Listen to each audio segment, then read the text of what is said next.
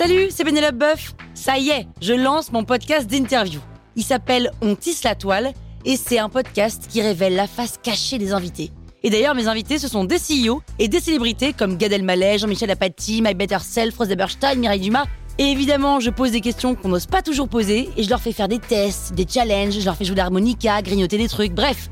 Rendez-vous sur On tisse la toile pour découvrir une interview tous les lundis. Ciao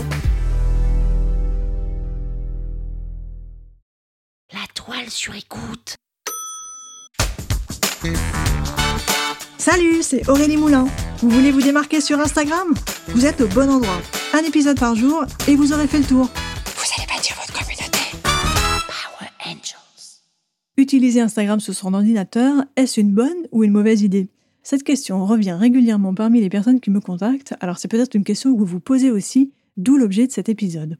Ce qu'il faut bien comprendre, c'est qu'Instagram est à la base une application mobile. Toute l'expérience utilisateur est pensée pour le mobile la consommation des posts est vraiment optimale sur le smartphone. Donc en gros, si vous souhaitez consommer du contenu, c'est sur l'application qu'il faut le faire.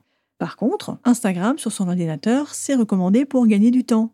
Vous pouvez répondre aux commentaires, vous pouvez répondre aux messages privés. Quand on le fait avec 10 doigts sur son clavier, bah, ça va quand même plus vite que de le faire avec deux doigts sur son smartphone. Vous pouvez aussi utiliser l'ordinateur pour organiser vos posts enregistrés et vous pouvez utiliser l'ordinateur pour programmer des publications et notamment des longues vidéos c'est pas vraiment pratique par contre pour programmer des stories et des reels. Par exemple, vous pouvez vous organiser et vous dire que chaque jour vous consacrez 20 à 30 minutes par jour pour répondre aux commentaires et aux messages privés. Bah, dans ce cas-là, faites-le depuis l'ordinateur, vous allez gagner énormément de temps. Et d'un autre côté, vous allez utiliser le mobile, l'application donc, pour tout le reste, notamment pour consommer du contenu, car c'est comme ça que 99% des gens consomment le contenu sur Instagram. Vous allez ainsi vous rendre compte de comment l'image apparaît, si la légende est bien visible, si le texte sur l'image est bien positionné, c'est important de comprendre comment ce contenu est consommé.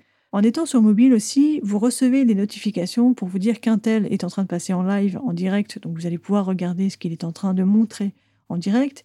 Vous allez recevoir aussi des notifications pour vous dire que vous avez reçu un message privé. Si la personne est connectée à ce moment-là, bah, ça peut être intéressant de lui répondre immédiatement. Comme ça, vous allez pouvoir échanger ensemble en direct et avoir une vraie conversation en message privé. Pour résumer, le mobile vous permet de comprendre l'expérience utilisateur et de proposer des contenus optimaux pour ce format, et ça permet aussi d'être plus réactif aux sollicitations de votre communauté.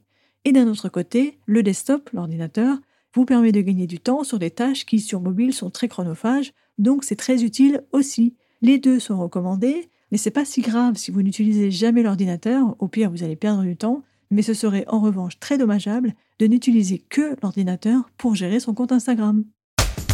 Power Angels, la toile sur écoute.